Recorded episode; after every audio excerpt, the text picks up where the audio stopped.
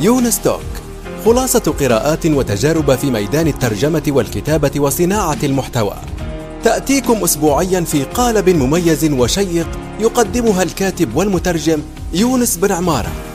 إن خير من استكتبت قلم قوي وفكر رصين. استكتب، منصة صناعة المحتوى النصي في العالم العربي. الآن وفي الأسواق وعبر شبكات التواصل، رواية إفيانا باسكال للكاتب يونس بن عمارة.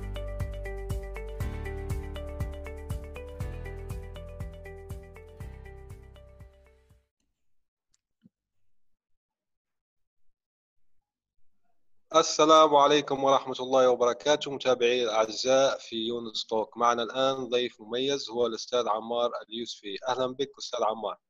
أهلا أخي يونس، أهلا، تشرفنا يعني في الوجود في بودكاستك. وأنا الشرف لي يعني، وسعيد جدا أنك معي للإجابة يعني عن الأسئلة التي تدور بذهن الكثير في علم البيانات، وطبعا أيضا داخلة في اليوتيوب نظرا لبحثك الأخير. طبعا إن شاء الله. أولاً زي ما أعمل في البودكاست يعني، فأقول كيف تعرفت على الأستاذ عمار اليوسفي، هو أنه أنا مشترك في نشرة بلدية جميلة اسمها حصل، وهي بتحكي عن المشاريع الجانبية وريادة الأعمال يعني، والناس كيف أنشأوا مشاريع ناجحة وغيره. فلقيتهم يحكوا عن الأشياء الجيدة اللي بتظهر في العالم، بينها بحث الأستاذ عمار اليوسفي، فقالوا أنه هذا عالم البيانات حلل 70,000 فيديو رائج في اليوتيوب وخرج بخلاصات. أنا لقيته بحث ممتع جدا، وقرأت الخلاصة وقرأت جزء كبير من البحث، إنه بحث ما شاء الله طويل يعني، ويستغرق وقت، ما قرأته كله. فعجبني الأمر، فاتصلت دخلت لقيته يعني عنده مدونة حلوة وناشط وكاتب يعني تدوينات في البايثون، عنده عمل جميل جدا. فتواصلت معه وقلت له إذا تحب نعمل بودكاست، فوافق مشكورا يعني. هذه كيف التقيت يعني، التقيت أو يعني تعرفت على الأستاذ عمار اليوسفي. طيب عرفنا عن نفسك أستاذ عمار. تمام، أنا ولدت عام 1993 في سوريا، ومنذ عام 2007 وحتى اليوم عشت في عدة دول، سوريا والسعودية والأردن وماليزيا والإمارات، تنقلنا كثيرا. بالنسبة لدراستي، درست هندسة الحاسوب في جامعة الأميرة سمية للتكنولوجيا في الأردن، وتخرجت عام 2016 بالمرتبة الأولى. بعد ذلك حصلت على درجة الله يسلمك. بعد ذلك درجة الماجستير في علم البيانات أو يعني داتا ساينس من جامعة ملايا في ماليزيا، وتخرجت في آخر عام 2019. هذا بالنسبة للتعليم الرسمي، وطبعا يعني بالإضافة إلى ذلك تعلمنا كثيرا من الدورات والمصادر التعليمية المتاحة على الإنترنت، ومثلا حصلت على شهادة معتمدة في علم البيانات من IBM يعني، معروفة في علم الحواسيب. ما شاء الله. هذا بالنسبة للتعليم. بالنسبة للعمل يعني، خلال دراستي للماجستير عملت كمتدرب في علم البيانات في شركة في كوالالمبور. خلال عملي قمت بتحليل كميات كبيرة من بيانات الشركة، يعني اكتسبت خبرة مهمة في تحليل البيانات هناك، وخرجنا بنتائج مهمة في ذلك التحليل. وأيضا يعني قمنا بكتابة برنامج لمزامنة البيانات بين عدة أمكنة في الشركة.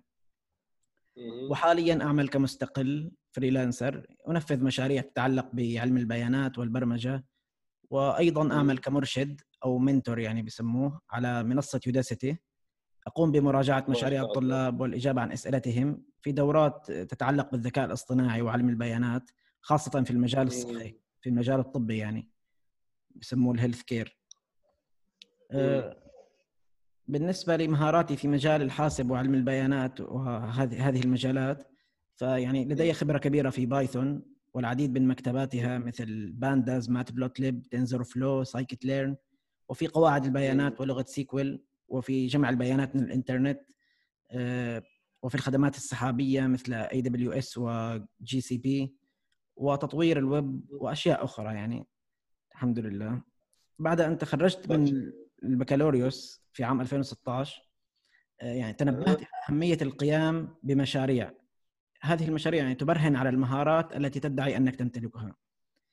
من ذلك الوقت يعني بدأت إنجاز الكثير من المشاريع في مجال علم البيانات والبرمجة، لن أذكرها الآن يعني لتجنب الإطالة، ولكن يمكن الرجوع إلى موقعي أو سيرتي الذاتية موجودة هناك. يعني أنت عندك حساب في الجيت هاب، هذه نقطة مهمة جدا أنك ذكرتها، تبين أنه شو بتشتغل. لأنه أنا عندي سؤال شخصي حاب أسأله في هذا الموضوع. بلاقي كثير في تويتر مبرمج كذا، وما تلاقي عنده يعني حساب في الجيت هاب. أنا بصراحة أقول لك بصراحة، لما أشوف شيء زي هيك يظهر مباشرة عندي سؤال، يعني كيف أنت مبرمج وما عندك حساب في الجيت هاب؟ أوكي يعني ما تضبط معي في بالي يعني. فأنت شو رأيك في الموضوع هذا؟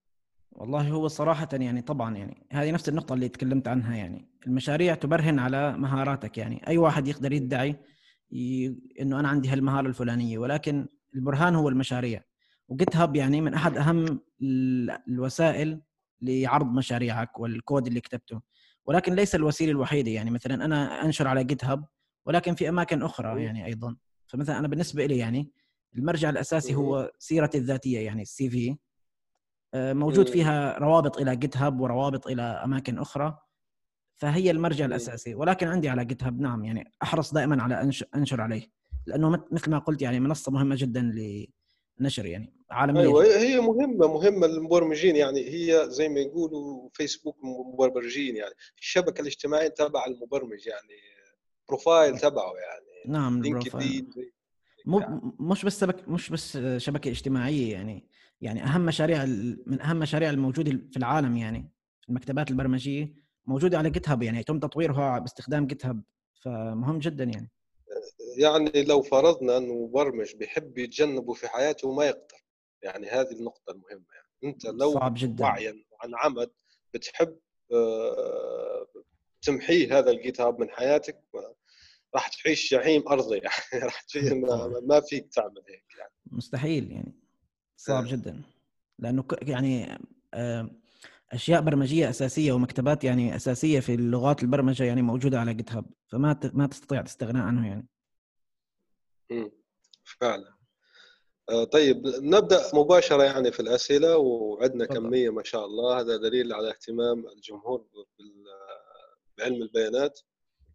سؤال لو بيقول كيف يمكن لمطور ويب أو مطور تطبيقات أن يصبح عالم بيانات يعني؟ تمام. يعني مطور الويب أو مطور التطبيقات ميزته أنه عنده أساسي، عنده البرمجة، يعني عنده مهارة البرمجة، يعني هذه بيستفيد منها. لكن يعني خليني مثلا أعطي مقدمة سريعة عن علم البيانات. يعني هو طبعا هذا مهم جدا. تمام.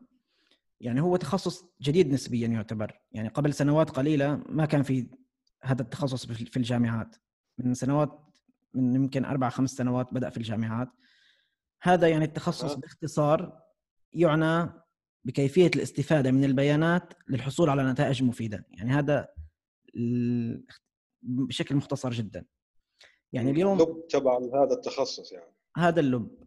يعني ليش برز في الآونة الأخيرة؟ لأنه اليوم يعني هناك كم هائل من البيانات يتم إنتاجه في العالم كل يوم، يعني بشكل غير مسبوق في التاريخ أبدا.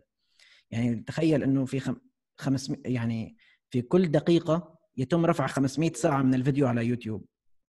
كل يوم لدينا أكثر من 3 مليارات عملية بحث على جوجل، 500 مليون تغريدة على تويتر وغير ذلك. يعني كمية مهولة يعني غير البيانات اللي تجمعها الشركات والمواقع الانترنت. هنا أنت بتذكرني يعني، واسمح لي حتى نقطعتك، مقولة بتقول أن البيانات هي النفط الجديد، يعني تتفق أو تختلف يعني. بالضبط، أنا كنت رح أذكر هاي المقولة. يعني البيانات هي النفط الجديد، وهذا المجال هو الثورة الصناعية الرابعة مثل ما بيقولوا يعني فمهمة جدا.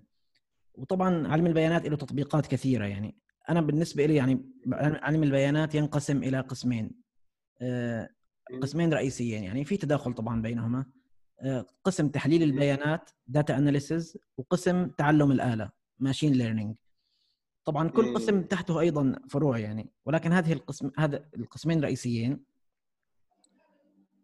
طبعا. يعني تحليل البيانات معروف، يعني عندك كمية كبيرة من البيانات لا يمكن للإنسان يعني أن يجلس ويستخرج نتائج مهمة منها، لكن عن طريق برامج تحليل البيانات تستخرج من مثلا ملايين وعشرات ملايين ومئات ملايين الأسطر، تستخرج نتائج مهمة في رسم بياني أو في جدول صغير، يعني يفتح لك آفاق للشركات ولأي حد يعني. وتعلم الآلة هو يعني هو الأكثر شهرة يعني في داتا ساينس، أنه هو يجذب أكثر يعني. هو يعني عبارة عن تجعل الكمبيوتر يعني يتعلم بصورة مشابهة للإنسان يعني، هذا بس يعني يشبه الذكاء الاصطناعي يعني. فمثلا هذا تطبيقاته لا تنتهي في صح، ويعرف باختصارا بالام ال يعني، إذا لقيتوا هذا الاختصار في بالضبط. مقالات البرمجة وكذا يعني علم البيانات، فهو نفسه ماشين ليرنينج يعني تعلم الآلة يعني. بالضبط.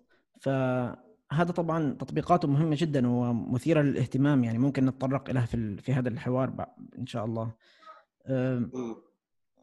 فجوابي إنه في علم البيانات يعني يحتاج برمجي، فمطور الويب، جوابا على سؤالك، مطور الويب ومطور التطبيقات يحتاج يعني في لغات برمجة مهمة في علم البيانات. يعني مثلا مطور الويب يستخدم جافا سكريبت، HTML، CSS، هذه الأساسيات يعني. مطور التطبيقات حسب يعني كل تطبيق له لغات محددة.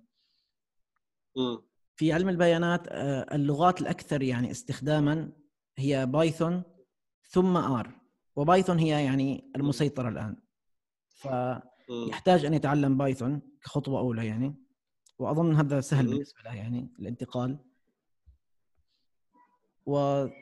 ثم يبدأ يعني حسب اهتمامه يعني، إن أراد تحليل البيانات هناك مكتبات برمجية لتحليل البيانات عليه أن يتعلمها، يبدأ مثلا ببانداز ومات بلوتليب. ثم يعني أنا نصيحتي أن يعني يختار مشروعا لتنفيذه، ثم يتعلم ما يحتاج لتنفيذ هذا المشروع يعني، ما ياخذ كورس زي ما يقولوا اونلاين هيك او كذا يعني، مباشره بيبدا بالمشاريع التطبيقيه افضل له يعني، برؤيتك الشخصيه بتشوف هيك يعني؟ هو ممكن يجمع بين الاثنين يعني، كورس ومشروع يعني، بس المشروع بيثبت المعرفه زي ما قلت. كورس فيه اصلا تطبيقات عمليه يعني، كل نهايه مساق او مسار بيعطوه يعني تمارين بيجاوب بيطبقوا عمليا يعني. طبعا يعني هذا اذا كان كورس ما في مشروع يعني غالبا راح يكون كورس سيء يعني. انت بحكمك يعني عندك علاقه زي ما ذكرت في البدايه بيوديمي، شو هي الكورسات تنصح فيها في علم البيانات يعني؟ نعم، هو يوداسيتي وليس يوديمي. في يوداسيتي. نعم فعلا. في علم البيانات صراحه أفضل كورس حضرته يعني حضرت عدة كورسات. أفضل كورس هو كورس اسمه ماشين ليرنينج لبروفيسور في جامعة ستانفورد اسمه أندرو إنجي. هذا الكورس يعني أندرو إنجي. هذا الكورس يعني راح نحط الرابط تبعه في تدوينة تابعة لهذه الحلقة يعني، المستمعين ما يقلق، راح نحط الرابط تبعه. تمام. فيعني هذا تقريبا يعني مجمع عليه انه من افضل الكورسات في مجال علم البيانات، وخصوصا يعني هو متخصص في ماشين ليرنينج يعني. فاذا اردت ان تفهم يعني الاساسيات في ماشين ليرنينج، ويعني يتكون لديك مثل ما يعني بالانجليزي intuition يعني حول الموضوع، عليك بهذا الكورس يعني. انا انصح به اي احد يريد البدء في تعلم الآلة. وان اردت تحليل البيانات هناك الكثير من الكورسات يعني، لا يحضرني الآن كورس محدد صراحة، هناك الكثير يعني، ولكن ابدأ بمكتبة بانداز للتعامل مع البيانات وتحليلها وتخزينها يعني إلى آخره، ومكتبة مات بلوتليب لإنشاء رسوم بيانية Data Visualizations. أوكي، نروح للسؤال الثاني واللي يقول: أين يكمن مكان علم البيانات من بين مجالات الذكاء الاصطناعي، الإحصاء، وعلم الحاسوب؟ أين يقع في هذه التفريعات؟ تمام، يعني لن تحصل على إجابة موحدة لهذا السؤال لأنه هناك الكثير من الخلاف. أنا برأيي يعني الذكاء الاصطناعي يتقاطع مع علم البيانات تقاطع كبير. يعني في التقاطع هو منطقة ماشين ليرنينج أو تعلم الآلة، هذه مشتركة بين الذكاء الاصطناعي وعلم البيانات. علم البيانات أيضا يشتمل على تحليل البيانات. بالنسبة للإحصاء، الإحصاء يستخدم في علم البيانات. يعني كي تكون عالم بيانات قد تكون مختصا في الإحصاء، قد تكون مختصا في البرمجة، قد تكون مختصا في البزنس، يعني لأنه علم البيانات يحتاج كل هذه الأمور. فعلم البيانات يشتمل على الإحصاء، يشتمل على تحليل البيانات، يشتمل على تعلم الآلة. والذكاء الاصطناعي يشتمل على تعلم الآلة، ويشتمل طبعاً على الإحصاء لأنه نحتاجه في تعلم الآلة، ويشتمل على أمور أخرى في التعامل مع الروبوتات وإلى آخره. فهناك يعني تقاطع. يعني إذا رسمناهم دوائر، إذا رسمنا دوائر الذكاء الصناعي والإحصاء، هو علم الحاسوب في الأصل، هذا رأيي الشخصي طبعاً. هو علم الحاسوب، يعني فيه بعدين الذكاء الاصطناعي وعلم البيانات. هو الإحصاء فقط زي ما يقولوا واسع جدا، لأنه كثير جدا من التخصصات تستخدمه. هذا طبعا هو شيء أساسي جدا في كثير جدا من، هو زي ما يقولوا ما منحتها الرياضيات للعلوم الأخرى، يعني إنه أفادتها جدا في هذا الموضوع. فعلم الحاسوب هنا هو الدائرة الأوسع على حسب، يعني صححني إذا كنت مخطئ. يعني لا صحيح، الحاسوب هنا هو الدائرة الأوسع. يعني بعدين الدوائر تتقاطع زي ما قلت انت، علم البيانات والذكاء الاصطناعي بيتقاطعوا في الماشين ليرنينج، يعني تعلم الآلة. نعم صحيح صحيح. طيب بنروح للسؤال الثالث واللي يقول لحظة.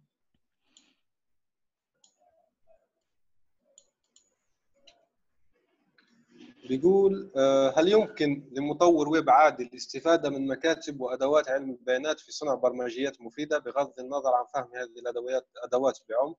بمعنى آخر، هل توجد أدوات كالصندوق الأسود بلاك بوكس وتعطي لمطور الويب ما يحتاجه من علم البيانات دون الخوض في التفاصيل وتشعبات هذا العلم؟ نعم، سؤال جميل صراحة. نعم، يمكن لمطور الويب الاستفادة من مكتبات و صناديق سوداء في علم البيانات بدون أن يفهم ما داخل الصناديق. طبعا هو بس نشرح للناس اللي تابعنا شو هو الصندوق الأسود، يعني هنا نعم. خاصة في علم البيانات يعني. نعم، الصندوق الأسود يعني عندك مثلا أداة تستخدمها تعطيها يعني مدخلات وتحصل على النتائج بدون أن تعرف ماذا يجري بداخل هذا الصندوق. عملية عملها مجهولة بالنسبة لك، يعني نعم. ما تعرف شو داخل الصندوق. يعني مثلا خلينا يعني نبسط جدا للناس، وأنه مثلا زي ما عندك جهاز معين نتخيله نفسه هو ذات يعني صندوق أسود، بتدخل معطيات، مثلا بتدخل شيء معين بيخرج شيء آخر تماما، لكن أنت آلية العمل ما يحق لك أنك تفتح الصندوق، أنت ما عارف شو هو، يعني شو داخل الصندوق، يعني الآليات اللي بتشتغل داخل الصندوق. نعم صحيح. إكمالا للجواب، طبعا يعني يمكنك استخدام صناديق سوداء في علم البيانات، ولكن أنصح بفهم يعني الأساسيات فقط كي تتعامل مع الصناديق السوداء بشكل أفضل. يجب أن يكون لديك فهم في الأساسيات، ودورة ماشين ليرنينج التي تكلمت عنها تعطيك فهما ممتازا جدا في الأساسيات. الآن يعني مثلا أكبر مكتبة من أقوى المكتبات الموجودة حاليا في تعلم الآلة طرحتها جوجل من عدة سنوات، اسمها تنسور فلو. هذه المكتبة توفر لمطورين الويب نسخة لتنفيذ الكود تبع تنسور فلو من خلال جافا سكريبت. فنعم يمكنك الاستخدام من ذلك يعني، ولكن إذا كنت ملم بالأساسيات وعندك فهم لها هذا يساعد كثيرا، يعني تفهم ماذا تفعل.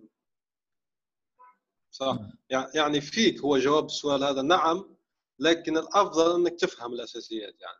صحيح. وطبعا نعم، ولكن ليس لكل شيء، يعني هناك اشياء لازم تكون عندك فهم للاساسيات حتى تستخدمها.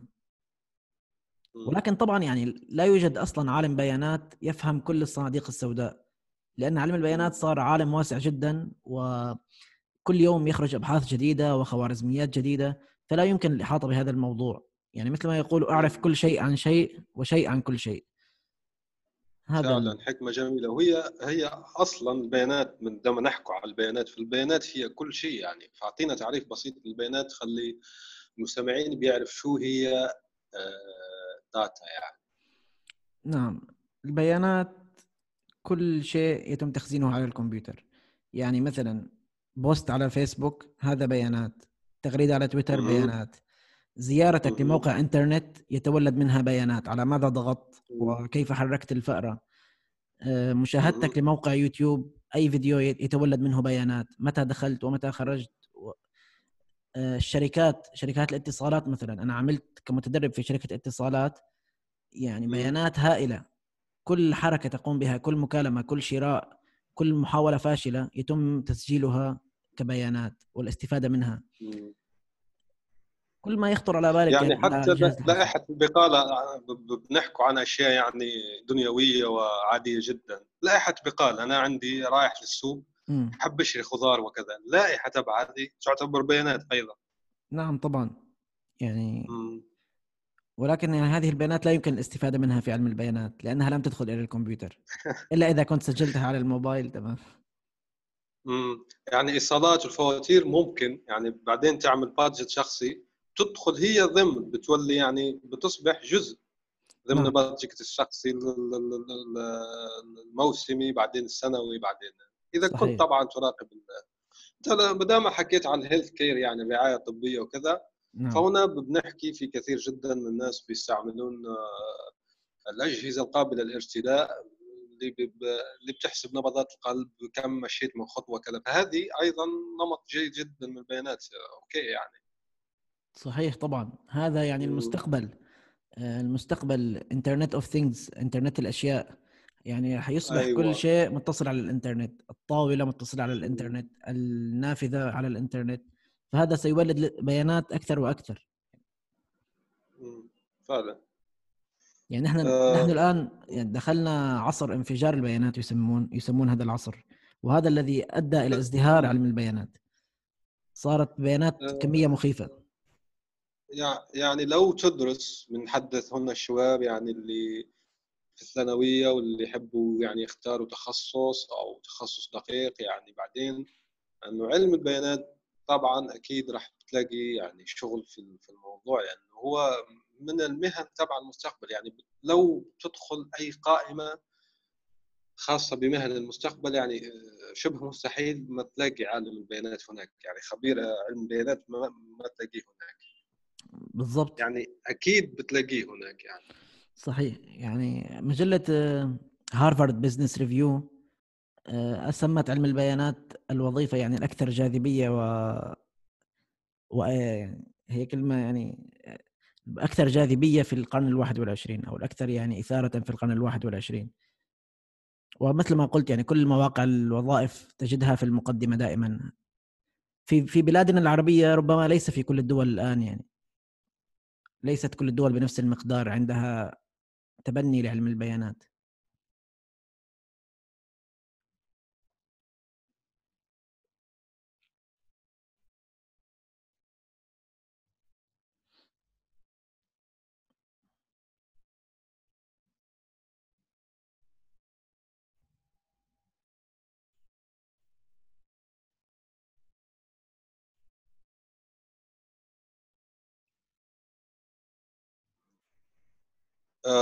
زي ما حكيت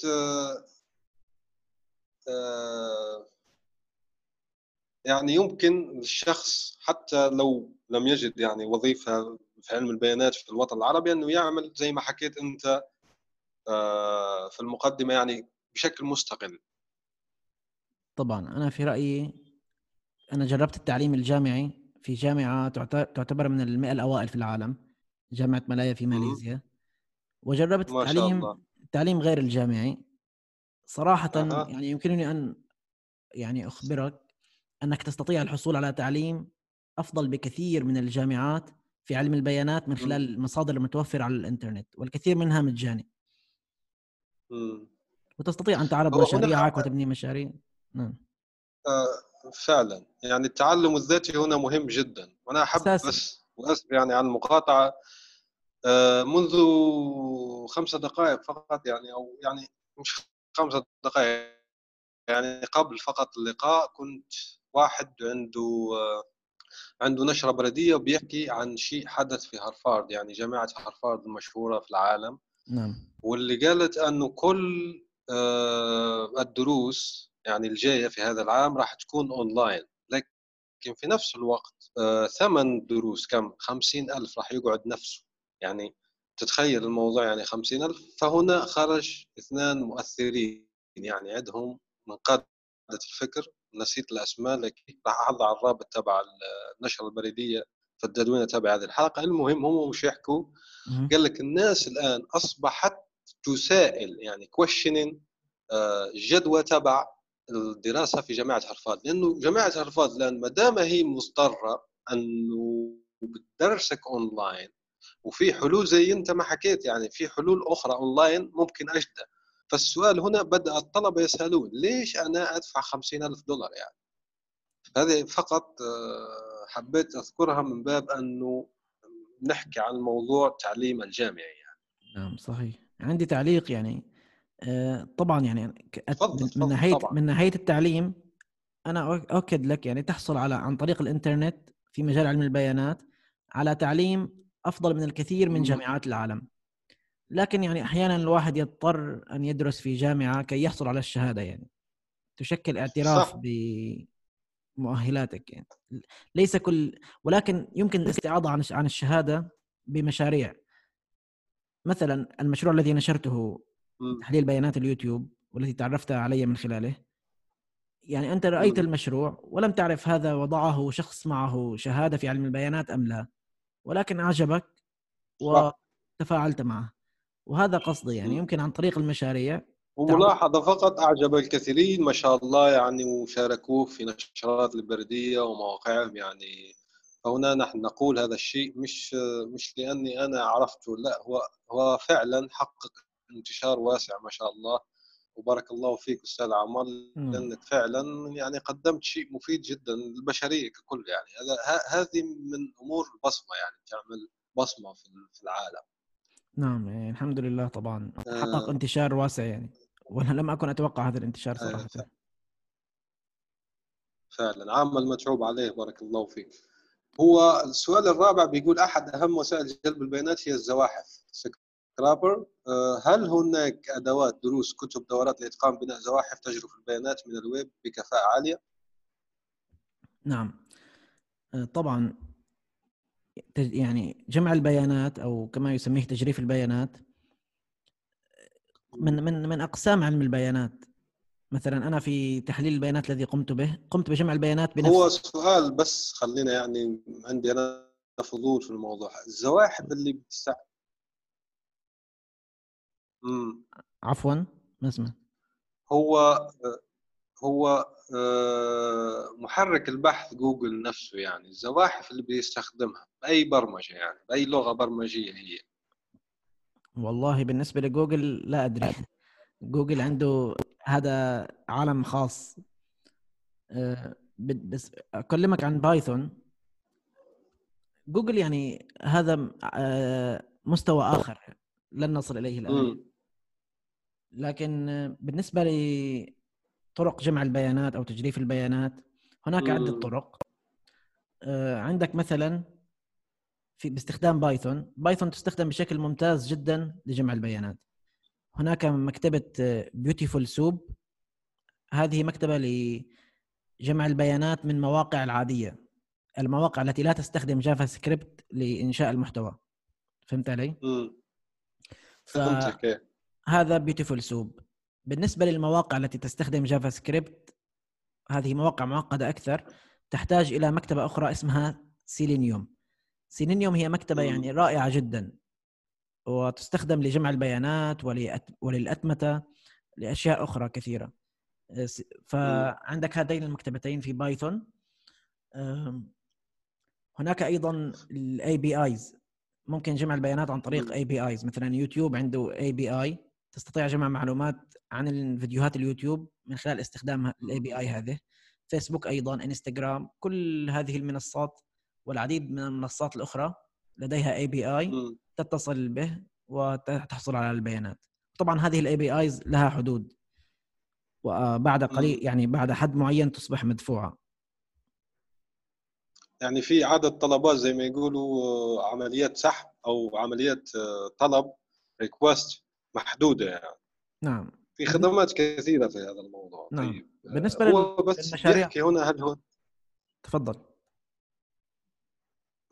انت حكيت مثلا عن السيلينيوم وحكيت عن يعني هل هناك ادوات يعني كيف يتعلمها هذا الشخص، يعني كيف يتعلم الانسان المرأة اللي حاب يتعلم زواحف، بناء زواحف، كراولر يعني؟ تمام. تبدأ بتعلم بايثون، اساسيات بايثون،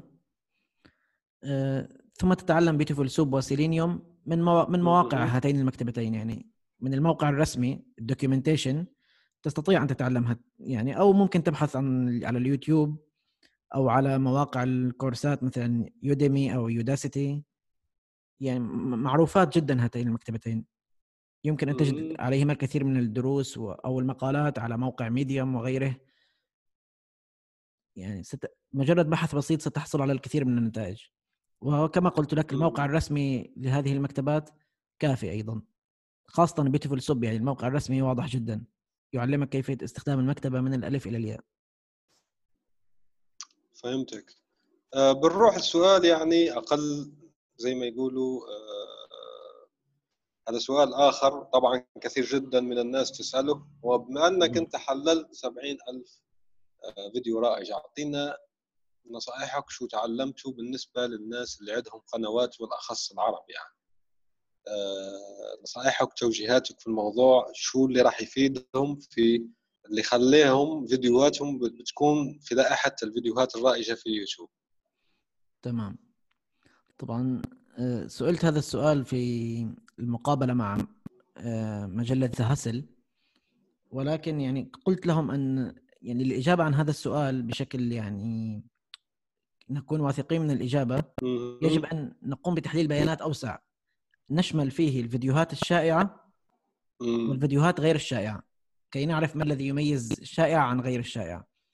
ولكن من خلال التحليل الذي قمت به، يعني قمنا بتحليل أكثر من 70,000 فيديو شائع، وجدنا عدد من النتائج. مثلا وجدنا أن من أكثر الكلمات شيوعا في عناوين هذه الفيديوهات كلمات مثل official، فيديو، السنة نفسها، يعني هذه الفيديوهات كانت في 2019، كلمة 2019 عندما تكون موجودة في الفيديو يعني شائعة جدا في العناوين. فضع مثلا الآن نحن في 2020، ضع 2020 في عنوان الفيديو، ربما تفيد يعني. كلمة تريلر للأفلام، كلمة ميوزك، كلمة جيم، كلمة نيو، كلمة هايلايتس، كلمة فيرست أو تشالنج، تحدي. فربما هذه كلمات يعني. سؤال، هذا التحديات الإنجليزي بس هل ينطبق على العربي أم لا؟ يعني بينطبق هذا على العربي أم لا؟ جميل. هذا السؤال مهم أيضا يعني. طبعا هذا التحليل الذي قمت به للفيديوهات الشائعة في أمريكا، تمام، فلا تنطبق على العربي. تمام. لكن الآن أقوم بتحليل عن فيديوهات الشائعة في السعودية. العربي تحليل آخر. نعم، أقوم بواحد عن السعودية الآن، بتحليل عن بيانات السعودية مشابه للذي قمت به عن أمريكا، ولكن يعني ربما يمكن استخدام بعض النتائج من هذا التحليل طيب أنت بتقوم به العميل أو راح تنشره بعدين؟ ما فهمت، ممكن تعيد؟ عفوا ما فهمت السؤال.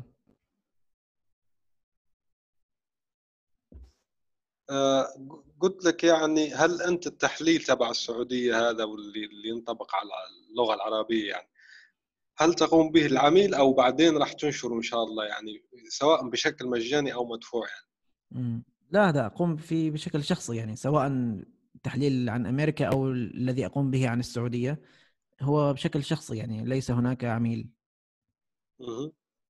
نعم. أيوه، بس أنت متاح يعني للعمل لو يطلب منك عميل، يعني عمل مخصص في علم البيانات، سواء تحليل سواء يعني دراسة أو غيره، يعني أنت متاح لأنه يتصلوا بك الناس ويطلبون خدماتك يعني. طبعا حاطط إيميلي في آخر المقال موجود، في شخص يعني تواصل معي. تمام. بس أنت أيضا حاطط أنه إمكانية أنه شخص يشتري يعني البيانات، فأحكي لنا عن الموضوع، يعني أنت شو تبيع في ذلك الباكيج يعني؟ تمام. هلا أنا نشرت نتائج التحليل التي رأيتها في المقال، ونشرت الكود المستخدم، كود بايثون المستخدم، ولكن البيانات المستخدمة وضعتها للبيع، يعني كوسيلة لتحقيق مكسب بسيط يعني من هذا التحليل.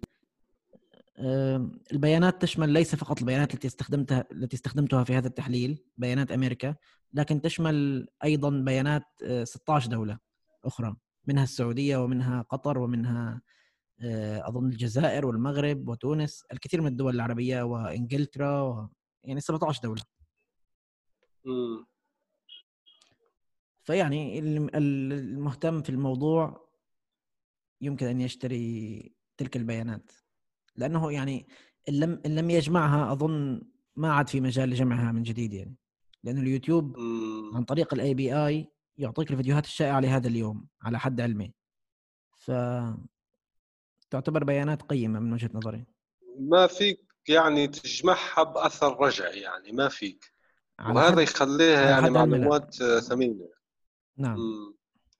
ممتاز جدا. وبكم سعر الباكيج؟ يعني خلينا بنقول للناس انه في بعض الناس مهتمين بالموضوع ويشوفوا يعني بكم هذه البيانات. عملها الان الموقع يتيح لك انه تحط سعر ادنى، ويمكن ان يدفع الشخص ما يشاء. السعر الادنى الذي وضعته $19.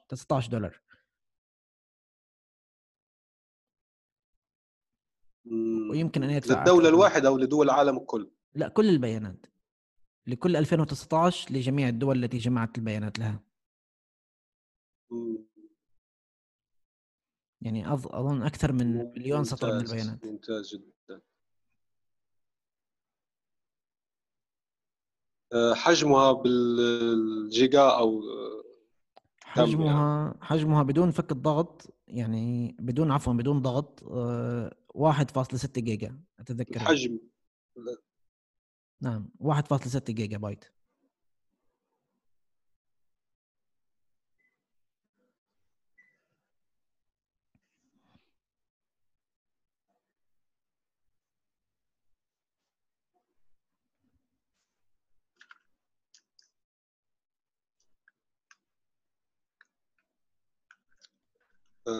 اوكي.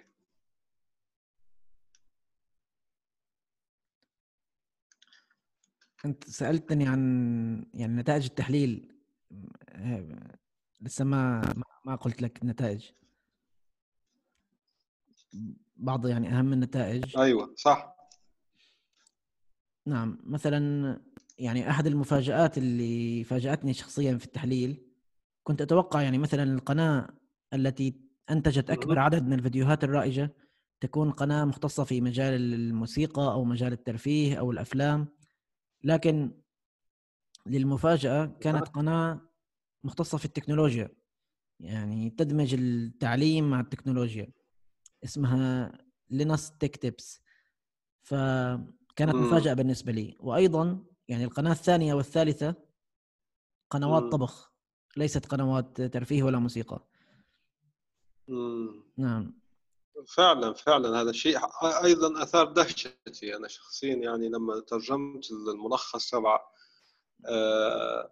مقالك، فعلا هذه ادهشتني يعني. نعم.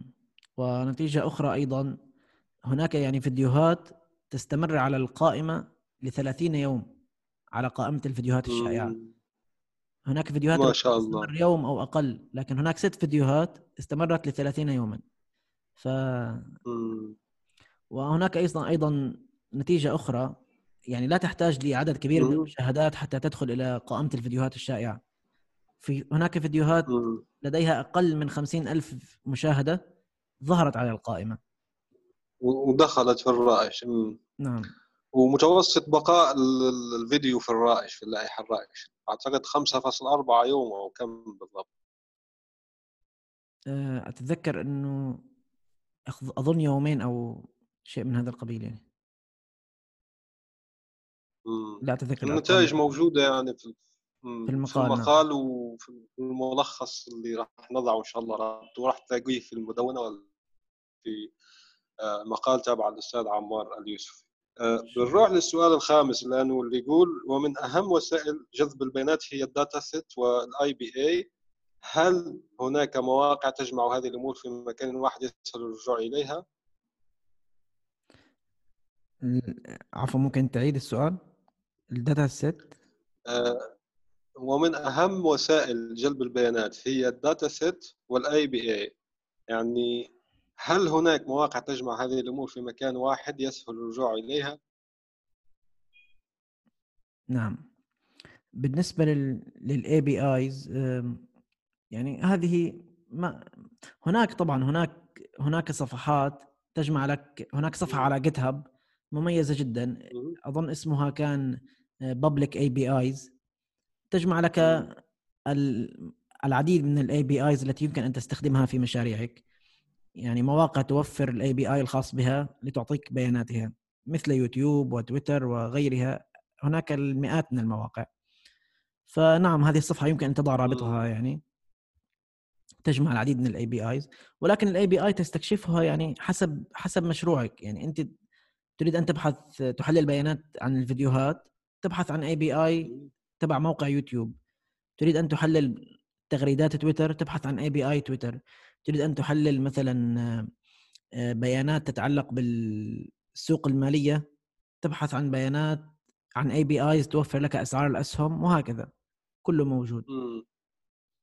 والداتا سيت يعني هي نفسها الداتا سيت، يعني هي مجموعة البيانات التي تستخدمها في التحليل. مثلا أنا بالنسبة لتحليل فيديوهات اليوتيوب الداتا سيت هي البيانات التي تصف الفيديوهات الشائعة في عام 2019. فنعم هناك الكثير من المصادر التي تجمع لك العديد من الداتا سيتس الرائعة والمثيرة للاهتمام، خاصة مثلا موقع كاجل. موقع كاجل هناك قسم داتا سيتس فيها ربما المئات أو حتى الآلاف من داتا سيتس، وفيها داتا سيتس ممتازة. موقع جاجل من المفروض أيضاً يوفر مسابقات والناس يربحوا فيها المال، هل تحكي لنا عن الموضوع هذا؟ طبعاً قليلاً يعني. طبعاً أنا شاركت في موقع جاجل، يعني شاركت في عدة مسابقات وحتى يعني فزت في أحد المسابقات، كنت من 5. ما شاء الله. موقع جاجل موقع مميز جداً في مجال علم البيانات لعدة أسباب، يعني أولاً تستطيع فيه كما قلت لك عدد كبير من الداتا سيتس التي جمعها، مثلا في هناك داتا سيتس عن يوتيوب وعن المجال الصحي وعن الأسعار وعن الأفلام وعن عدد كبير من الداتا سيتس والأسهم مثلا. نعم في جميع المجالات وتتجدد باستمرار، يعني كل يوم تجد داتا سيتس جديدة لأن العالم كله ينشر هناك. أنا حتى نشرت يعني داتا سيت في الموقع، يحتوي على العديد من الداتا سيتس. هذا واحد. 2 لكل داتا سيت تجد ناس قاموا بتحليل لهذه الداتا سيت. تمام؟ فهذا يعطيك يعني فكرة، يعطيك إلهام، يعطيك أفكار جديدة عن لمشروعك الخاص بك. هذا شيء آخر. الشيء الثالث وهو يمكن أشهر شيء في كاجل وهو المسابقات التي يقيمها في تعلم الآلة ماشين ليرنينج. مسابقات طبعا من جوجل، من مايكروسوفت، من أكبر الشركات في العالم، يعني شركات كبرى تقيم مسابقات، يجتمع الناس، تتشكل فرق، حتى لو كنت لحالك يعني مش بفريق ممكن أيضا، والذي يحقق من أي مكان في العالم، يعني ما يهم جنسية، ما يهم يعني شهادة، ما يهم شيء، يعني إذا حليت الأمر خلص يمكنك تربح أو لا. نعم، يعني بشكل عام هناك بعض الدول التي عليها عقوبات أمريكية لا يستطيعون إرسال النقود لك إذا فزت، ولكن يستطيع المشاركة ولكن لن تحصل على النقود. فنعم والجوائز يعني قيمة، هناك جوائز تصل إلى بالعادة يعني $20,000 للفائزين، أحياناً $50,000، أحياناً $100,000. في مسابقة عليها $1,000,000 من جوجل أظن. ما شاء الله يعني، ما شاء الله. نعم. جميل جدا، وفرصة فرصة يعني للناس اللي بتحب تتعلم وتحب التحديات والمسابقات. بالضبط، يعني ممكن يتعلم ماشين ليرنينج من دورة اللي تكلمنا عنها ويطبق في كاجل، يدخل في مسابقة. هناك مسابقات للمبتدئين وفي مسابقات للمتقدمين، فيبدأ بالمسابقات للمبتدئين. من إحدى المسابقات هي مسابقة التايتانيك، تعرف سفينة التايتانيك، فعندنا البيانات الخاصة بهذه السفينة عن جميع الركاب، ما هو جنسه، ما هو عمره، من أي بوابة دخل، ما هي الدرجة التي كان يسافر عليها، إلى آخره. فالمطلوب منك أن تنشئ خوارزمية في تعلم الآلة تستطيع التنبؤ من سينجو ومن سيغرق. هذه طبعا، ولكن هناك بعض الخوارزميات حققت نتائج جيدة يعني في التنبؤ. وهناك مثلا مسابقة أخرى للتنبؤ بأسعار البيوت، يعني بناء على معلومات حول المنزل، حجمه وعدد الطوابق، وهل يحتوي على مثلا كم طابق، وحالة المنزل وسنة بنائه وعدد الحمامات والمطابخ. معلومات كثيرة يعني عن كل منزل، أكثر من 80 معلومة، وتستخدم هذه المعلومات للتنبؤ بسعر المنزل، بسعر بيع المنزل. نعم، هذه المسابقات للمبتدئين مفيدة جدا يعني. تستطيع بمعرفة قليلة في تعلم الآلة أن تبني خوارزميات تشارك فيها في هذه المسابقات، وبعد ذلك تنتقل إلى المستويات الأعلى. ممتاز جدا. طيب، راح نضع روابط طبعا لكاجل في المسابقات والداتا سيت اللي حكينا عنهم هون، يعني ما تقلق، اللي يسمعنا راح يلاقي الروابط في التدوين التابع لهذه الحلقة. ننتقل للسؤال السادس، واللي يقول: بعد جلب البيانات خصوصا من الزواحف تكون هناك الكثير من البيانات غير الصالحة للبناء عليه. طبعا هنا أنا كشخص عادي يعني بلاقي كلمة سكرابر وألاقي كلمة كراولر، يعني شو الفرق بينهم؟ شو الفرق بين السكرابر والكراولر؟ نفس المعنى يعني، أحيانا يستخدموا داتا سكرابينج أو داتا كراولينج، نفس المبدأ يعني سينونيم، هو مرادف فقط. نعم، ممتاز. تكون هناك الكثير من البيانات غير الصالحة للبناء عليها، ما الوسيلة الأنجع برأيك لتنظيف هذه البيانات لتعطي أفضل النتائج؟ يعني أنت عندك بيانات خام زي ما يقولوا، كيف تهيكلها، تجعلها structure لكي تستفيد منها في مشاريعك يعني. تمام. هو من المعروف يعني في علم البيانات أن الخطوة التي تستهلك أكبر قدر من الوقت، يعني تستهلك 80% من وقت عالم البيانات، هي تنظيف البيانات. فهي خطوة صعبة يعني، خاصة إذا كانت البيانات unstructured وخام جدا، تستهلك وقتا وجهدا يعني، وتحتاج مهارة في كتابة الكود. كيفية التنظيف: يمكنك استخدام مكتبة بانداز في بايثون لإجراء الكثير من عمليات تنظيف البيانات. بانداز لوحدها كافية، ولكن كمساعدة قد تحتاج مات بلوتليب لترسم البيانات، تشاهد البيانات يعني الأوتلايرز، الخارجة يعني التي قد تكون أخطاء في البيانات. ولكن يعني بانداز ومات بلوتليب كافيتان لتنظيف البيانات. ممتاز. السؤال السابع بيقول: ما المجالات والفرص المتاحة لدعم اللغة العربية عن طريق علم البيانات، سواء كانت مشاريع تجارية أو مجانية ومفتوحة المصدر؟ تمام، يعني هذا سؤال مثل ما بيقولوا على الجرح. بالنسبة للغة العربية يعني متأخرة جدا، يعني من أحد أهم مجالات علم البيانات اليوم هي يسمى Natural Language Processing، أو يعني معالجة النص باستخدام معالجة اللغة الطبيعية. أيوة. نعم، باستخدام الذكاء الاصطناعي وتعلم الآلة. وطبعا هذا مطبق في الكثير يعني، في جهازك عندما تتحدث مع الجهاز سيري مثلا، يستخدم تعلم الآلة لفهم كلامك، عندما تكتب ويقترح عليك الكلمة التالية يستخدم تعلم الآلة. فاللغة العربية صراحة متأخرة. المصححات الإملائية يعني مثلا جرامرلي بيستخدم نعم. هذا الشيء. نعم.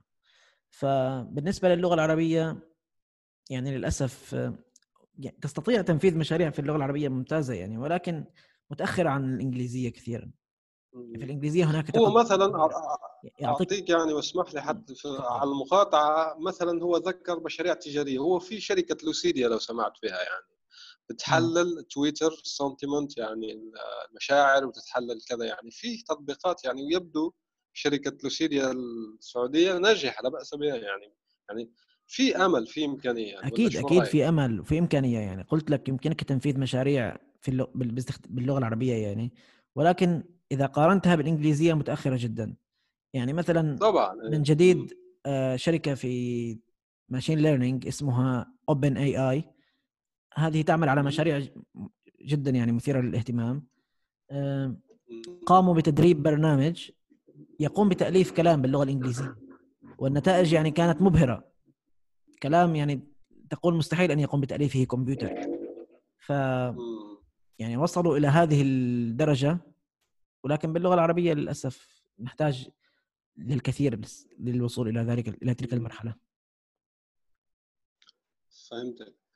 السؤال الثامن بيقول يحتاج تحليل بيانات إلى معرفة إحصائية ورياضية للوصول لاستنتاجات صحيحة قدر الإمكان. ما المصادر لتعلم الإحصاء والرياضيات التي تؤهل المرء لكي يكون عالم بيانات جيد؟ نعم. بالنسبة للإحصاء يعني ستختلف الآراء هنا، ولكن إذا كنت ستستخدم الإحصاء في تعلم الآلة، فدورة أندرو إنجي التي تكلمنا عنها هو يبدأ معك من الصفر، لن يفترض أن لديك معرفة مسبقة لا في الرياضيات ولا في الإحصاء، تمام؟ وسيعطيك يعني تستطيع فهم الخوارزميات بطريقة ممتازة، تمام؟ ولكن الإحصاء مهم لتستطيع فهم، يعني بدون الإحصاء قد تصل إلى نتائج خاطئة، قد تفسر النتائج بطريقة خاطئة، تدخل في مغالطات إحصائية مثلا، بتقارن أشياء ما يصح أنها تقارن، ولا ما بتعرف يعني بتقارن نعم. كيف يعني تقارن أشياء لا تصح أن تقارنها، أو تفسر يعني النتائج، أو تأخذ استنتاجات خاطئة لأنه ليس لك معرفة في الإحصاء يعني. هناك دورة على يوداسيتي أنا أخذتها يعني قبل عدة سنوات، أظن كان اسمها نسيت اسمها، لكن هي عن الإحصاء داخلة يعني كلمة statistic وراح تلاقيها يعني، ممكن تبحث كلمة statistic. نعم، ويمكن أن نضع الرابط يعني في مدونة هذه الحلقة. طبعا نعم. هذه الدورة كانت ممتازة يعني، ليست معقدة، تعطيك المفاهيم الأساسية في الإحصاء بطريقة ممتازة ومبسطة ويعني ممتازة جدا. والرياضيات ولا بيكفي نعم. فرع الإحصاء من الرياضيات وخلص يعني، ولا الآن الرياضيات يعني نعم حسب ماذا تريد أن تفعل يعني. إذا أردت فقط أن تقوم بتطبيق الخوارزميات وإنشاء برامج ومشاريع وإلى آخره، لا تحتاج أن تتعمق في الرياضيات يعني. مستوى خلينا نقول مستوى الثانوية في الرياضيات قد يكون كافي، تمام؟ ثانوية أو يعني بتفهم التفاضل والتكامل وخلاص يعني، بتفهم التفاضل والتكامل ويكفي يعني لا، حتى أقل من التفاضل والتكامل يعني، أشياء يعني لن تحتاج لكثير من الرياضيات إذا أردت فقط أن تطبق وأن يعني تستخدم الموجود. أما إذا أردت مثلا أن تنشئ خوارزمية جديدة في تعلم الآلة، فهذه قد تحتاج إلى التعمق في الرياضيات لفعلها يعني. إذا أردت ويمكنك التعاون مع علماء رياضيات وكذا، نحن نشجع هنا أنه زي أنت ما حكيت، ما في عالم بيانات، حكيت في أول اللقاء ما في عالم بيانات يعني ملم بكل الأشياء، فهنا نشجع على تكوين فرق، زي ما حكيت أيضا منذ قليل عن كاجل أنه بيتيح تشكيل فرق لحل التحديات يعني. نعم بالطبع يعني. فالإنسان إذا لقى فرصة مثلا، عنده صديق عنده معارف يعني شبكة مهنية جيدة، فليستعين بها يعني. طبعا يد واحدة لا تصفق زي ما يقول المثل. اكيد اكيد، يعني كل المكتبات البرمجيه الموجوده الان من انتاج فرق، ليست من انتاج شخص وحده يعني. ظل عندنا سؤالين، التاسع والعاشر. تفضل. التاسع بيقول: هل هناك سوق كبير لعلماء البيانات سواء في المنطقه العربيه وخارجها؟ في المنطقه قلت لك يعني نحن في المناطق العربيه، في خارج المنطقه العربيه طبعا هناك سوق كبير جدا يعني. اذا بحثت عن الاعمال الاولى في امريكا الان تجد علم البيانات يتربع على عرش القائمه، ولكن في بلادنا العربيه يعني تتفاوت الامور.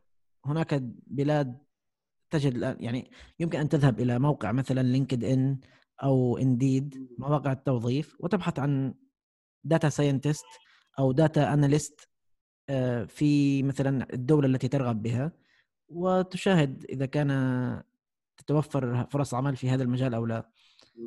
لكن وأنت من تجربتك الشخصية، أنت الآن مقيم في الإمارات، أوكي، يعني بحكي لنا عن وضعك الحالي يعني في الإمارات، يعني هل في طلب عن علماء البيانات أو لا؟ يعني في الإمارات متطورين ما شاء الله، يعني عندهم أعتقد طلب. تمام، في الإمارات يعني أكثر من كثير من الدول العربية.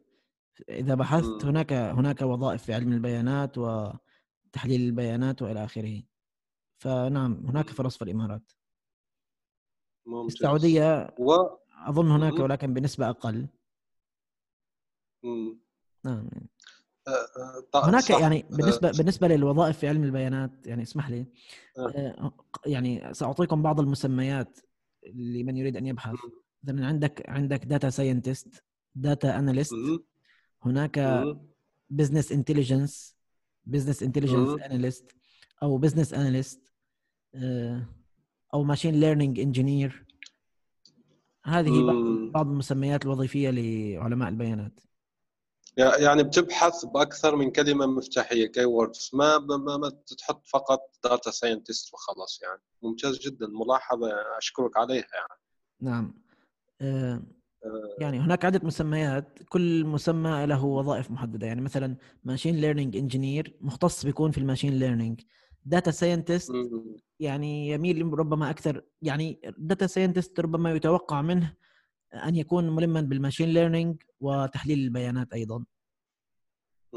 بزنس انتليجنس حسب طبعا احتياجات الشركة، يعني كل شركة عندها، يعني مش زي شركة عقارات، زي شركة مثلا أسهم، لأنه كل شركة بتركز عن منطقة أو شيء هي بتحتاجه. مثلا شركة روبوتات شركة مثلا تصنع الشات بوت فقط، مش روبوت، يعني الدردشة، برامج الدردشة يعني الذكية. فكل واحد عنده احتياجاته، وانت راح تشوف الريكويرمنت يعني في المتطلبات في المهنة، وبتشوف الأشياء انت اللي قوي فيها اللي تناسب أو لا يعني. بالضبط، صحيح. لذلك يعني بالمناسبة أنصح مثلا من يريد أن يتوظف في مجالات علم البيانات أن يبحث عن هذه المسميات في مواقع التوظيف مثل لينكد إن وإنديد وغيرها، ويشاهد المهارات المطلوبة لكل عمل، ويبدأ ينمي المهارات هذه عنده. هذا يعني نصيحة قد تكون جيدة. تعرف، نبهتني أو ذكرتني بنقطة مهمة جدا عجبتني من شخص، يعني أعتقد أنه استعمل البايثون في هذا الموضوع. في شخص، نعم، يعني شوف، أنا أحب، لأني شخصيا أنا أندهش لما أشوف مبرمج ما عنده شغل. يعني والله لو كنت مصمم أو كاتب أو كذا، هي شوف، في عالم الإنترنت من المفروض ما في إشكالية أنك ما تلاقي شغل وكذا، بس المبرمج بالضبط، لأنه هو المبرمج يعني من تعريفاته أنه إنسان بيحل المشاكل. يعني أنت الشركة ليه راح تجيبك أصلا؟ ليه راح توظفك؟ خلينا نسأل السؤال هذا. يعني راح توظفك لأنك راح تحل مشكلة عندها هي يعني. فأنت إشكاليتك، أنت الآن مبرمج عاطل على العمل مثلا، نفرض، وأنه كلمة عاطل ومبرمج صعب تتلاقى في هذا العصر. يعني أنا في وجهة نظري الشخصية أنه ما يتلاقوا هذه الكلمتين مع بعض. فأنت الآن عندك إشكالية، فمبرمج عاطل العمل، فبتصنع حل بنحل الإشكالية هذه، لأنه الناس أصلا راح يوظفوك لحل مشاكلهم. يعني عندهم إشكاليات، أنت راح تقدم لهم حلول، سولوشن يعني. ففي شخص شو عامل؟ عامل موقع جيد جدا اسمه فايند مي جيكس، يعني جد لي مهاما مدفوعة. فعامل موقع تكتب له انت الكي ووردز، مثلا نفرض انك متعلم قليلا يعني من الداتا ساينس وكذا، فتكتب مثلا ساينتست، داتا ساينتست، امل انجينيرين، يعني شيء من هذا القبيل، يعني الكلمات اللي بتبحث عنهم. وهذا الموقع شو يعمل لك؟ بيعمل يعني سبر لتويتر، ويجيب لك الكلمات ويجيب لك التويتات اللي فيها طلب للمهنه يعني في الموضوع. وهو يصلح مش شرط فقط في الداتا ساينتست، يصلح للمصممين، يصلح للمبرمجين، يصلح كذا. والان طوروا المبرمج، راح اضع طبعا الرابط تبعه لاني انصح به في ايجاد الاعمال، يعني بينفع حتى العربيه، هو يعني حتى في اللغه العربيه بينفع، يعني بيحكم كلمات عربيه.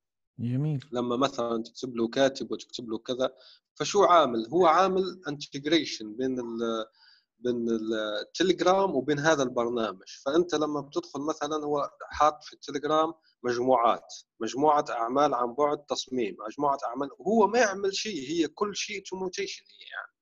انا عجبني هذا الشخص، عجبني. وعامل طبعا الشراكات، هو حاط مجاني، بيرسل لك 5 مهام يوميا يعني بشكل مجاني، بس انت لما بتحب بتشتري من عنده، بتضيف المهام يعني بتجيك اكثر عدد، نتائج اكثر، بتشتري من عنده. فهو باختصار، نحن ليش دخلنا بهذا التفاصيل؟ انا دخلت انك انت كمبرمج لازم تصنع حلول بتحل مشاكلك الشخصيه، يعني قبل ما انت تتوظف لدى شركه راح توظفك. ليش؟ لانه راح تحل مشاكلها هي. نعم. يعني اتفق معك انه في موضوع انه المبرمج عندما يكون عاطلا عن العمل يمكن ان يتجه الى انشاء مشاريع كما يفعل هذا الشخص، يعني خاصه ان انشاء المشاريع يعني لا يتطلب راس مال. مشاريع البرمجه تصنع المشروع وتنشره بدون راس مال، فهذه ميزه كبيره يعني تخصصات البرمجه وعلم الحاسوب. نعم فعلا. وقد يعني قد هذه المشاريع تقود الى توظيفك. نعم. ولكن العطاله موجوده، يعني حتى اشخاص قد يكون عندهم مؤهلات، ولكن بسبب الظروف الاقتصاديه خاصه في الفتره الاخيره يعني هناك لا، هذا ظرف استثنائي، يعني الظرف الأخير هذا يعني ظرف استثنائي. ومع ذلك يعني حتى لو في الظرف الاستثنائي هذه، ف لازم واحد يعني بدخل شيء اسمه ابتكار، لازم يفكر خارج الصندوق. يعني ما أقول أنه مستحيل أنك تكون عاطل، بس في نفس الوقت لأنك أنت عندك مهارة العصر، يعني أنت إذا تعطلت أنت عندك مهارة العصر.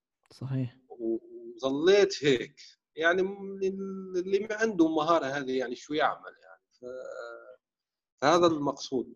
صحيح. بس هو الظرف الأخير فعلا أثر كثير جدا، وهو ظرف استثنائي. إن شاء الله يا رب يرفع البلاء عنا قريبا.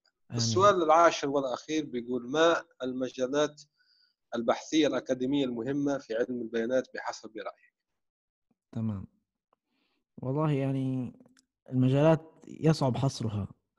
في علم البيانات يعني تجد أبحاث كل يوم، وفي هناك موقع ممتاز يعرض لك الأبحاث، يعني ينتقي الأبحاث ويعرضها لك، وإذا كان هناك بحث معه الكود يعني الخاص بهذا البحث يعرضه لك أيضا. ما شاء الله. أيضا سنضع الرابط في المدونة. في المجالات البحثية يعني تتركز أكثر شيء في مجال تعلم الآلة، ماشين ليرنينج. هذا مجال متجدد دائما، يعني تطبيقات يعني رهيبة جدا.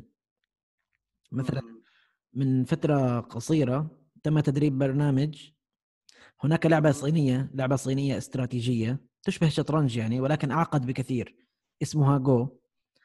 فلعبة معقدة جدا، يعني عدد الاحتمالات فيها يصل يعني 10 قدام أمامها 170 صفر.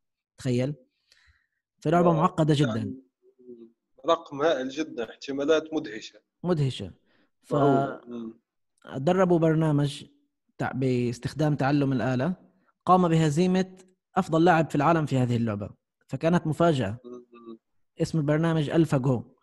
فهذا أحد الأمثلة. مثال ثاني قاموا هناك لعبة مشهورة اسمها دوتا تو، لعبة على الانترنت أيضا، فدربوا أيضا برنامج تعلم الآلة خوارزمية reinforcement learning اسمها، واستطاع هزيمة أفضل اللاعبين في العالم في هذه اللعبة. كما أيضا خبر يعني حصل ضجة كبيرة. فهذه مجال تعلم الآلة يتطور باستمرار، وكل يوم هناك بحوث جديدة. نعم، لأن هذا المجال بالذات ينقسم إلى عدة مجالات، يعني عندك supervised learning، unsupervised، عندك reinforcement learning، وكل واحد أيضا تحته مجالات واستخدامات. فنعم، يعني هذا هو المجال اللي زي ما يقولوا ناشط ومثير للاهتمام في موضوع علم البيانات، واللي تنصح أنت فيه. طبعا نحط الرابط للموقع اللي قلت أنه بيجيب لك الأبحاث في هذا الموضوع والكودات أيضا. نعم، يعني هو المجال الأكثر إثارة، ولكن ليس من الضرورة أن يكون المجال الأكثر وجوداً في سوق العمل. فهمت علي؟ يعني قد يكون تحليل البيانات ربما يكون موجود أكثر. تعلم الآلة يعني من يطلبه؟ مثلاً بنوك تريد أن تستخدم تعلم الآلة لتحديد عمليات الاحتيال على مواقعها مثلاً، أو يعني الشركات الكبيرة. أما الشركات المتوسطة والصغيرة ستطلب تحليل البيانات أكثر. هذا يعني حسب خبرة. لأن الماشين ليرنينج أيضاً يتطلب استثمارات زي ما قلت، وقت وفرق بحثية، يعني مش أمر سهل. حتى المعدات، يعني لو يكون عندك حجم بيانات مهول كبير جداً، أيضاً بيطلب قوة حاسوبية ما تتوفر للشخص العادي. طبعاً يعني هذه نقطة مهمة، إنه لو كان حجم البيانات كبير أو كانت البيانات عبارة عن صور أو فيديوهات، فلن تستطيع يعني القيام بالتعامل معها عن طريق جهازك الشخصي. عندك حلين، يعني حل أن تقوم باستخدام الكلاود مثلاً AWS أو GCP، وربما تحتاج أن تدفع مبالغ كبيرة لذلك، أو يعني شركة عن طريق شركة لديها المعدات، خاصة الصور. يعني الصور تحتاج معدات جي بي يو وأشياء أخرى. صح. يعني مثلا في التحليل الذي قمت به، قمت بتحليل الصور المصغرة لفيديوهات يوتيوب، تمام؟ كانت حوالي 10,000 صورة قمت بها على جهازي الشخصي.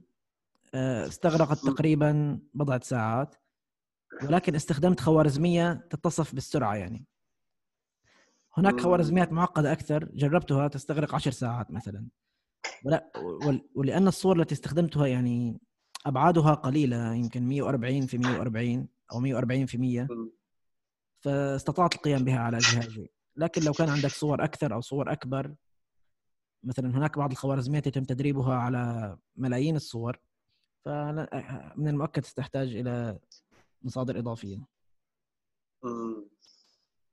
ممتاز. كلمة أخيرة ونختم هذا اللقاء. نصائحك للشباب العربي الجديد. نصائحي للشباب العربي الجديد، سأنصحكم يعني بالنصائح التي يعني أتمنى لما كنت مثلا طالب في البكالوريوس في أول سنة أنه أحد نصحني فيها.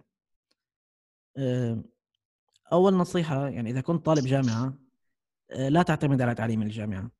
يعني تعليم الجامعة ليس كافي أبدا، خاصة سأتكلم يعني عن تخصصات التي تشبه تخصصي، وربما ينطبق هذا الكلام على التخصصات الأخرى. تعليم الجامعة ليس كافيا، يعني تحتاج أن تتعلم بنفسك. والآن ذاتيا. نعم، يعني تستفيد من أهم ميزة في الإنترنت، وهو أنه يضع الآن بين يديك كنوز حقيقية تستطيع استثمارها واستغلالها لتعلم نفسك. صح. طبعا يعني للأسف معظم المصادر باللغة الإنجليزية، فتحتاج أن تكون يعني مستواك جيد في اللغة الإنجليزية حتى تستطيع الوصول إلى تلك المصادر. ولحسن الحظ أيضاً الإنترنت فيها مصادر كثيرة لتعلم اللغة الإنجليزية، فما في مانع أنه يتعلم الشخص اللغة الإنجليزية بعدين يتعلم ذاتياً زي ما حكيت. بالضبط. طبعاً يعني نعم،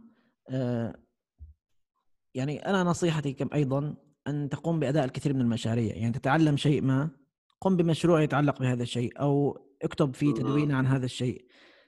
والأهم من ذلك الاستمرارية. يعني الاستمرارية هي التي تصنع الفرق.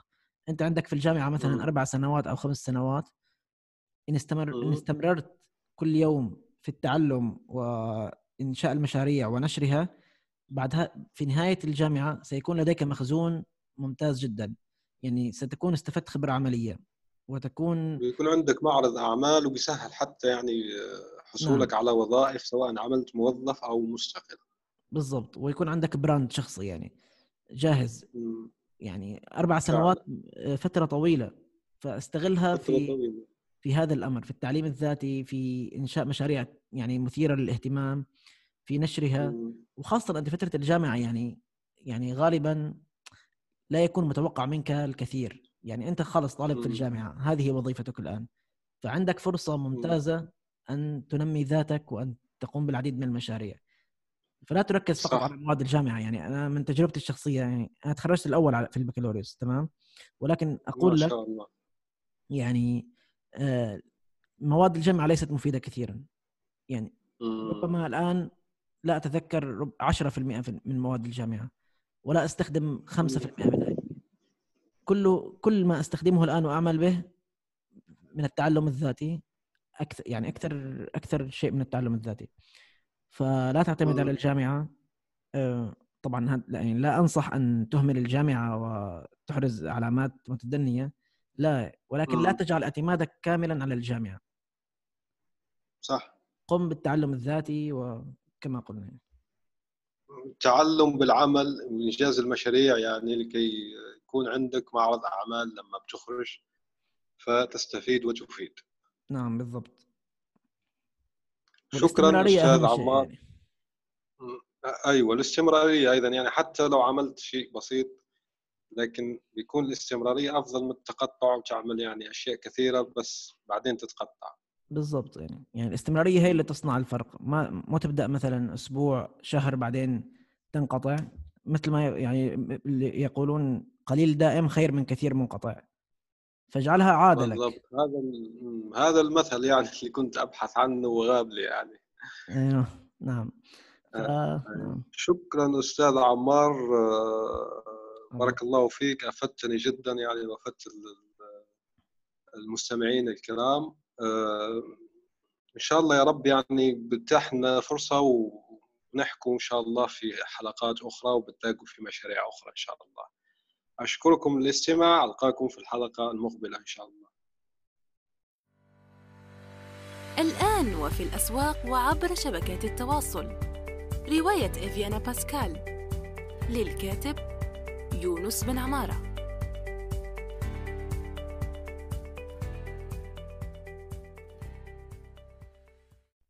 نأمل أن يكون موضوع هذه الحلقة قد نال استحسانكم. انتظرونا في الأسبوع القادم، ولا تنسوا مشاركة الحلقات والاشتراك بالبودكاست، علما أنه بإمكانكم مراسلتنا باقتراحاتكم للتحدث عن أي موضوع يتعلق بالكتابة والترجمة وصناعة المحتوى.